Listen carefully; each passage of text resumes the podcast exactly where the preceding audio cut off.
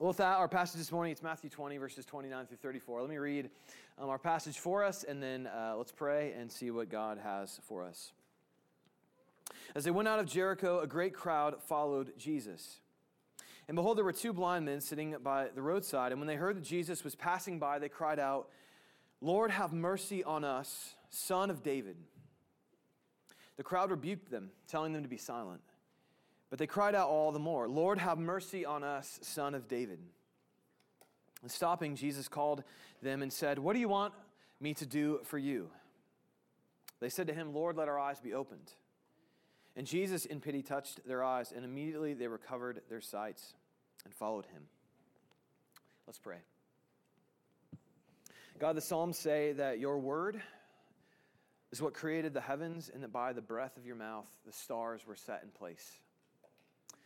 That God, when you speak, it is, it is upright, and all of the work you do with your word is done in faithfulness and steadfast love. And so I pray now, as we open your word, would you give us eyes to see and ears that hear your heart, uh, your steadfast love for us, God, we pray. In Jesus' name, amen. Well, is there a worse feeling in the world than regret? As far as I'm, I'm concerned, regret is, is underrated as far as terrible emotions go that I easily get caught up in anxiety, fear of failure, worry. But I need to be paying a lot more closer attention to regret. That feeling you have when you've made a mistake that you cannot undo. It's, it's the worst feeling. Now, I'm at a point in ministry now where I've done quite a few weddings in my life, and they've always terrified me. Doing weddings terrifies me because I'm, I'm more of a laid back personality, and weddings require to be, very, to be very formal and very prim and proper. And so early in my ministry, I was in a rural church in Indiana, so most of the weddings I did, they were kind of like redneck weddings. Flannel was involved. It was, it was very easy and normal. Um, but, but the more I, I got along in ministry, the more formal weddings I have done. And so one of the earliest weddings I did was, was from a family that was very proper, very, very uh, um, um, delicate in the way they approach things. They rented out one of the nicest um, settings, nicest win- wedding venues in all of Indianapolis where I was living at the time. I knew their expectations were high and they asked me to do the wedding. So I just went in. I went in terrified because I knew more so than usual I was going to have to look and play the part of a very proper pastor, which I just don't look or play that part very well. And so the, the ceremony happened. It was going well. Um, my jokes had landed.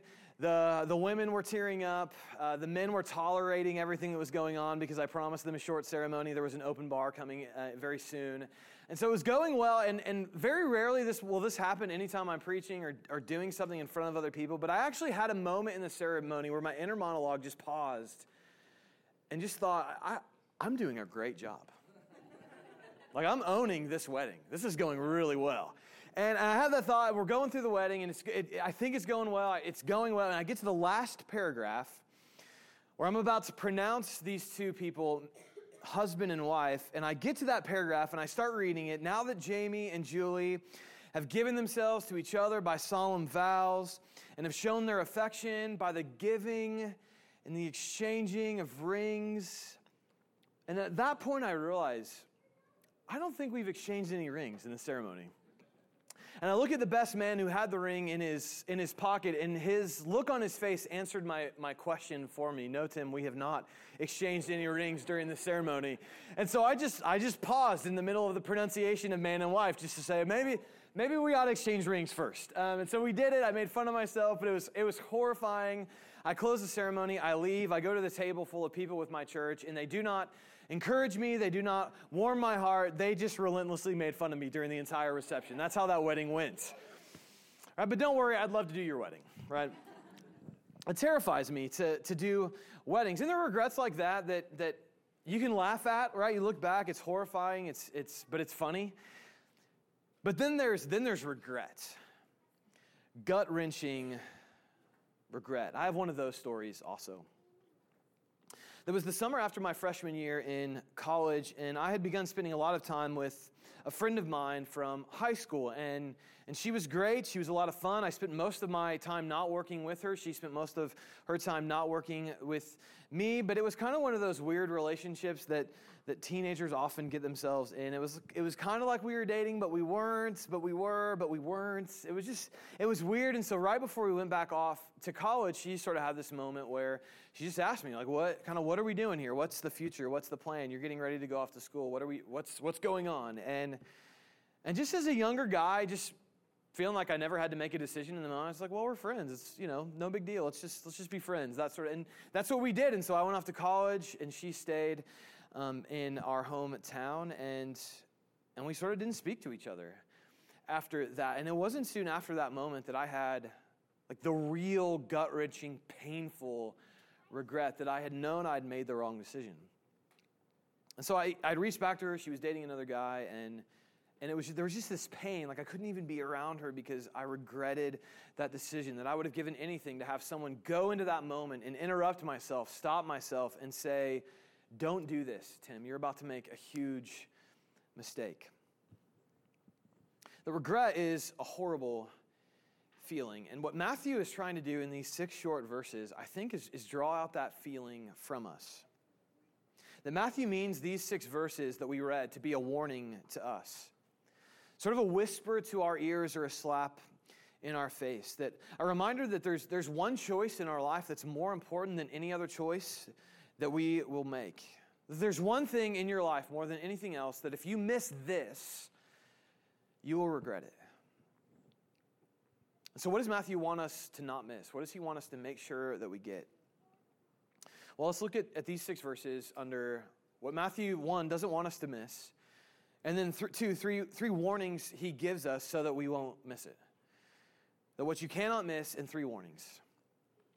So in verse 29, we're told that Jesus, his disciples, and a great crowd are leaving Jericho. They're going out of the city of Jericho, which, if you would had, if you read that sentence in light of the rest of the Gospel of Matthew and, and in light of some of the things that were going on in that day, two things would have immediately jumped out at you. The one, Jericho, it's an important city. It's an important city in the, the Old Testament. It's one of the cities where God intervened sort of last minute to save his people miraculously to help them enter into the promised land. So it was a city with rich history. But more importantly, for our, our story's sake, Jericho was the last exit. It was the last city, the last stop before you got to Jerusalem, before you got to the main, the most important city in the day. It's sort of like every time I, come home uh, to Kansas City from visiting my family in Indiana, and we're on I 35 going south into the, downtown into Kansas City. And there's always this moment uh, about in Liberty where you kind of come to the top of this hill, and there's a valley, and, and it goes up to the hill of downtown Kansas City. And you can see for miles, and you see Worlds of Fun, the roller coasters, the downtown. And there's just this moment of, I'm almost there right? It's like oh, just a few more exits will be at my will be at our house, right? And when you travel with three kids, that feeling of almost being almost there, it's far more rewarding than than any other moment. But that's that's sort of what Jericho was. When you got there, it was the almost there to the city of Jerusalem. And so the other thing that should jump out at you is, is if you've been reading, you've been paying attention to Matthew's gospel, is Matthew or Jesus has repeatedly said now in the last few chapters, three times, he's told his disciples, We're going to go to Jerusalem. We're on our way to Jerusalem. And when we get to Jerusalem, I'm going to be arrested, I'm going to be betrayed, I'm going to die. And so the idea that they're at the last city before Jerusalem is that they're at the last city before Jesus will be taken and killed. The time is running out for Jesus, and Jericho is marking how close we are to the end. But the disciples, the crowds, they simply had not understood what Jesus meant when he directly said, I'm going to die when we go to Jerusalem. And so, Jesus, in this moment of this story, he's popular. The crowds loved him. They have surrounded with him, surrounded him, and they're going with him from Jericho to Jerusalem to celebrate, much like a parade. That they, they think Jesus is going in to Jerusalem with fanfare and with excitement, and with celebration, and with people welcoming him into the city. They think it's going to get better from here. And so that's why it's not just Jesus and a few disciples going to Jericho. It's like a, it's like a parade of people singing and chanting and with Jesus going to Jerusalem. And Matthew, in the middle of this moment, with everyone excited, they're on their way out of Jericho, they're on their way to Jerusalem, they're almost out of the city. As, as, as this is going on, Matthew just stops us in the story and says, Look over there. And what's, what's over there, what he wants us to look at, is to look at two blind men who are sitting, who were beggars by the side of the road. Which would not necessarily have been a notable sight. This is where beggars would have sat, is on the way in and out of a city, the road, um, sort of at the, at the exit. That's where you would have gotten the most travelers coming in and out of the city. And these beggars would have been especially smart because they were on the road that led to Jerusalem, where all the religious people went to worship God. And so you can just imagine them sitting there, sort of adding a little guilt trip, like you're worshiping God. Well, I can't because I'm blind. I'm stuck here. You should maybe give me something, right? They're, they're, they're an easy pickings land. And so they're, they're begging from religious people as they're on their way to Jerusalem when they cry out to Jesus, Lord, have mercy on us, son of David. To which the crowd gets angry and rebukes them, tells them to be quiet, be silent. Don't, you can't, don't speak to Jesus. You're beggars, be quiet. And before we rebuke the crowd, I, I, think the best way to understand what's going on in this moment is to think back to the Royals World Series parade um, uh, over a year ago. And, and just, you know, hundreds of thousands of people, it's a parade, there's people driving um, in to celebrate. And, and just imagine a homeless guy like running in front of Eric Hosmer's car and demanding money. Just saying, I, give me money now. We would have, we would have rebuked that guy. We would say, what are you doing? Get out. This, is, this isn't the time for that. This is a parade. This is a celebration. Why are you begging? Get, just get out of the way. And that's sort of what's going on here is the people have gathered to celebrate, and these two blind men have interrupted and have stopped the procession. But the, the, the blind guys ignore the crowds, and they cry out a second time, Lord, have mercy on us, son of David. So Jesus stops, he looks at the two blind men, and he asks them a question, a question he asks often to people who have approached him in the Gospel of Matthew. He asks, What do you want me to do for you? What do you want from me? And they tell him, Lord, we, we want our eyes to be opened. They make that request, and Jesus doesn't say anything. And no doubt they're, they're wondering, how did Jesus respond to this? They can't see his facial expression. No doubt they hear the crowd murmuring, complaining about this interruption on their trip to Jerusalem. And the next thing they know, someone is, is touching their eyes. And then they see Jesus touching their eyes. He, he heals them, Jesus, the Son of David. And these two blind men who began the day as beggars on the side of the road, in the day following Jesus on the road to Jerusalem. And reading this story raises the question why is it here? What's going on here? Because if you read all of Matthew 20 and all of, Matthew 21, the story doesn't seem to fit quite here. Then in Matthew 20, the beginning of the chapter, Jesus has said, I'm going to Jerusalem, I'm going to die. And so you sort of assume, all right, we're going to Jerusalem. He's going to die. In Matthew 21, you have Jesus in Jerusalem, is the last week of his life beginning. But before you get there, you have this moment of Jesus almost out of this last city almost gone when these two blind men call out to him just in the nick of time, and Jesus goes and heals them. So, why, why interrupt the flow? Why interrupt the story? Why is this here? And the moment we start asking the question, Matthew has us. That we start to look at the details of the story and we can begin to put them together. The Jericho, it's the last stop before Jerusalem. It's the last chance to get to Jesus before the authorities get to him and to kill him. That there's two guys here who stop at nothing to get to Jesus, despite everything that's against them. There's bad timing, right? Jesus, he's, he's gone. He's leaving. He's not waiting. He's done with Jericho. And yet they call out to him. That they have bad manners. The crowd knows they don't have any right to call out to Jesus, but these guys have no idea. They don't bother with, with proper social customs. They call out, they demand an audience with Jesus. But even more significant than that is this is the last time two things will happen in the Gospel of Matthew. It's the last time Jesus is going to heal someone, the last time he's going to perform a healing, and it's the last time someone is going to follow Jesus. Which is what Matthew's gospel really is all about. It's about you and I following Jesus. And Jesus is about to go to the most religious city in the world. He's about to go to, to spend the last week of his life where everyone else has gone to meet with God, to know God, to worship God, and no one will follow him there. It's almost like Matthew says to us as Jesus is walking out of Jericho on the way to Jerusalem listen, it's time to make your decision. It's time to decide. It's time for you to make up your mind about who you think Jesus is. Either call out to him for mercy or let him pass you by. Matthew is saying to us do not miss this king. Do not let him walk past you without crying out for mercy.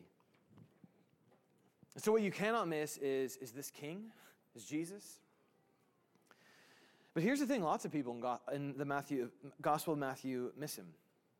Most of the religious people miss him. Most of the religious leaders miss him. Then in Matthew 19, just a couple chapters ago, we read about someone who was moral, who kept the commandments, who was a good person, who came to Jesus and asked, What do I have to do for eternal life? And he couldn't go. He couldn't do it. He couldn't follow Jesus. And so, embedded in this text, then, both in these six verses, but really all through Matthew 1 through 20, is, is warnings to you and I to not miss Jesus and things that people typically did in his day and continue to do to this day that cause us to miss him, to let him pass us by without crying out for mercy. And so, three warnings I want to push into um, this morning. The first, don't let anyone stop you from getting to Jesus. All right, and there are two types of people who will, who will try to prevent you from getting to Jesus. There's religious crowd, the religious crowd, which is here, trying to prevent these blind guys from getting to Jesus. And then there's the, the irreligious crowd. If the religious crowd is here, they're rebuking these blind men for calling out to Jesus, essentially saying, You're not worthy.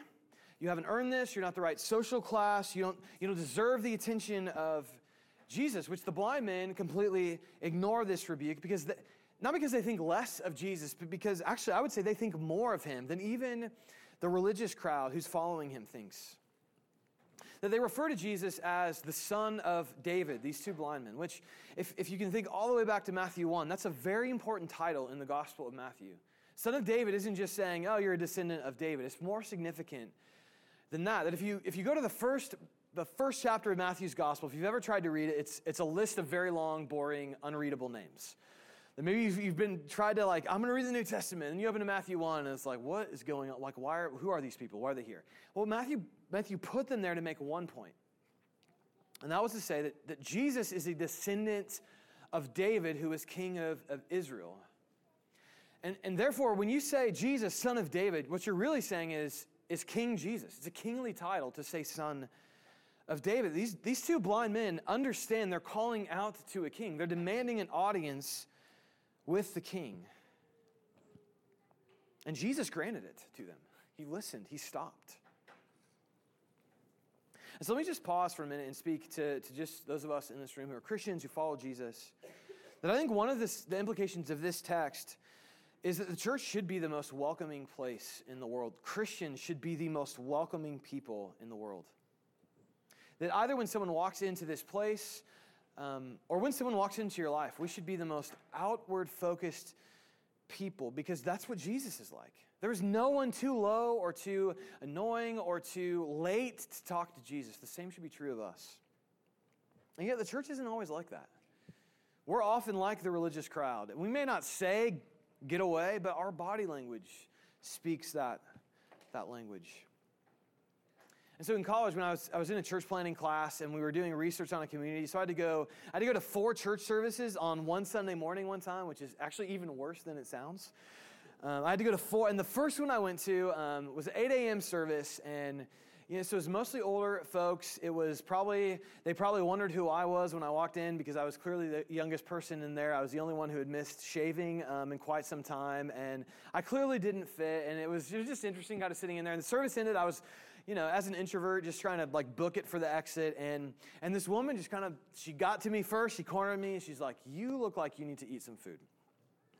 So I was like, I don't even, I don't know what this means, but you're right. Um, I do need to eat some food. And so they, they had a potluck breakfast, and, and she invited me down to eat this breakfast, and I ate it with her and her friends, and we just talked about the church, and, and it was so it was so warming, so encouraging. It was one of those encouraging conversations um, that I've just ever been a part of, the most welcome I've ever felt in a, in a church. Even though um, I was supposed to leave to go pick up my friend, he was in another church, he had to wait for me like 20 minutes, and he, he didn't accept my apology when I told him I ate this giant cinnamon roll. For some reason, that didn't make him feel better. But uh, so I was waiting on a friend. I'm an introvert. This is not the sort of thing I would like, and yet their welcoming spirit, it gave the gospel credibility to me. But I went to three more churches that day, and I didn't have that experience. It was easy to walk in and walk out. It was easy to have awkward interaction or to not feel like I was intruding into the, the space. The Christians, we teach that God became man, that the king of the universe became man, and that when he became man, anyone could get an audience with him. Anyone could, could, anyone could speak to him, anyone could approach him and go up to him. And I would just ask, do you as a Christian, do you give credibility to that with the way that you live your life? Do we as a church give credibility to that truth with, with, with the way that we run church? Then may we not be like the religious crowd, subtly telling people, don't speak to Jesus. Right? You, are beggars. Stay over there. This is we, we have important business to do. We're on the way to Jerusalem. Let's, let's not be like that. Let's live in to our Savior, our King, who, who anybody could get an audience with. And so don't let religious people tell you you can't get to Jesus. Don't let them stop you, but don't let irreligious people stop you. That the reality is that the, the other type of crowd that, that might keep you from Jesus is, is that for some of us, to let people we work with know um, our faith, it would be costly to us. What would our, our coworkers say if we, if we shared our faith? What would our classmates say if we shared our faith? Our professors, our friends, our neighbors? That perhaps one of the reasons why our, our, our faith, our walk with Jesus can't deepen is because we're unwilling to go public with it. We're unwilling to shout for mercy in the streets. So don't let anyone keep you from Jesus. Not religious people who tell you you're not worthy, and not irreligious people who want to keep you from him. So that's, that's warning one. Warning two is don't let you stop you from Jesus. And that, what I mean by that is there's this question that Jesus asks here, which he asks almost anyone that approaches him. He asks, What do you want from me? Which seems like a very direct question, almost like a condescending or a, a, a, a hurtful question, right? He's asking these two blind guys, Hey, hey, what do you want me to do for you? Like, well, Jesus, I'm, I'm blind. Take a hint. Like, maybe I want to see, right? It's, it's, it seems like a condescending question, but it's not. That when Jesus is asking this question, what, what he's saying is, Do you just want me to heal you? Or do you want me? Right, do, you, do you want me to solve your problems in life, or do you want me to solve you? Do you want me, or do you want what you can get from me? What do you want from me? And the answer the blind men give, it, seems like they're just saying, Well, let us see. But they're actually saying much more than that when they say, Lord, let our eyes be opened. Because in the, in the Bible, blindness, blindness is not often not just physical blindness, like I can't see, I'm blind. It's often, it's often a metaphor for spiritual blindness. That we human beings in the, in the Bible were described that we, we can't see God, we can't see Him around us, that we're blind to much of what His kingdom is doing in the world. And so, commentators in this passage, of this passage, recognize that when these two guys ask to speak or ask to see, they're asking for more than just physical sight, they're asking for spiritual sight, they're asking for complete healing from Jesus. And one way we know this is true is that when they do get healed, when they're no longer blind, they don't just go and return home. They don't just say, Thanks, Jesus See you later. They, they actually, they get on the road with Jesus and go to Jerusalem with him.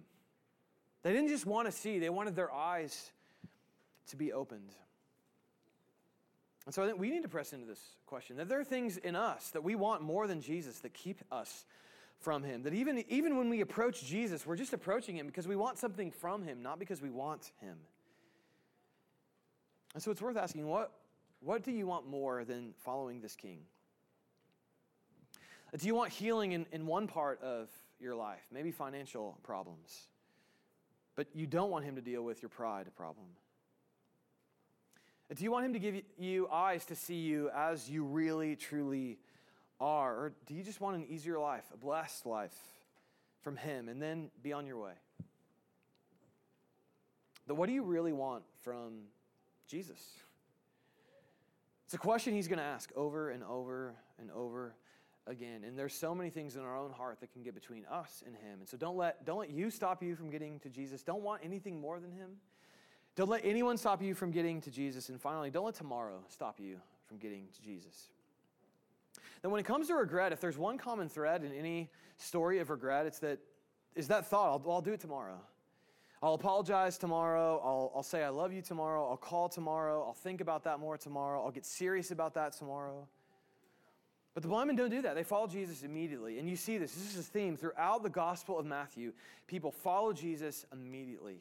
They leave everything and they follow Jesus immediately. And so when it comes to, to you dealing with Jesus, don't put this off till tomorrow. Today is all we have. Tomorrow is no guarantee. You have to make up your mind.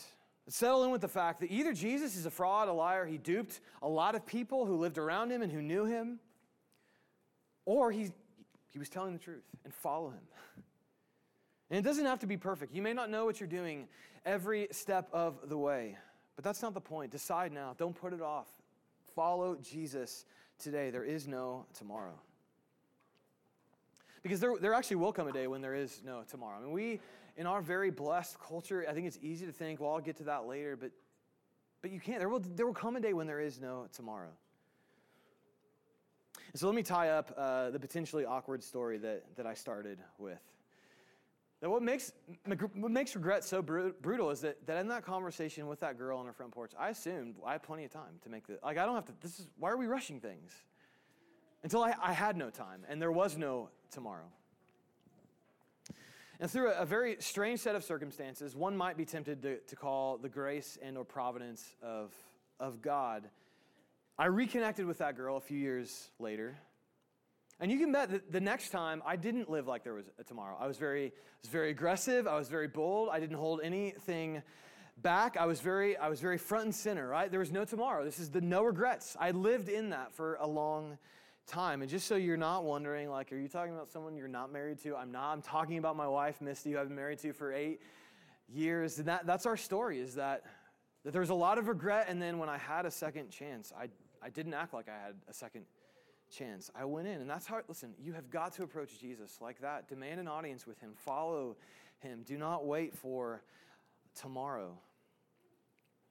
And I would say maybe, maybe you don't believe in Jesus, or maybe you have a hard time believing in God. And I would just say one of the things I love about this passage is that these are two blind guys who have never seen Jesus and have, cannot have the, their miracles um, of Jesus made credible by anything other than witness, word, and mouth, the same way you and I have had the, the miracles of Jesus made credible to us. They've never seen him, they don't know him, they just, they just cry out. And Jesus call, he shows up, he gives them an audience. And so if you don't believe, Demand an audience with Jesus. Call out to him. Ask for mercy. He will answer. Or maybe you're, you're sitting there thinking, Tim, I need encouragement to follow Jesus, to stay after him. Because following is, is hard, right? You're, you're leaving Jericho to go to Jerusalem where Jesus will be crucified. This isn't, this isn't the road to something easy. How do we know if we cry out, to Jesus, He'll give us mercy again and again and again. His mercies will be new each morning. Because He's the only King who will stop for you. My guess is that the president was leaving town in Kansas City and you yelled at him at the airport and went running up to him, he would not give you an audience. And yet, the, the king of the universe who made the heavens, put the stars in place, makes it rain, makes it lightning, sends storms that God stopped for two beggars to listen. He's the king of limitless power who took on flesh to dwell among us, to have hands so that he could reach out and touch eyes and make them see.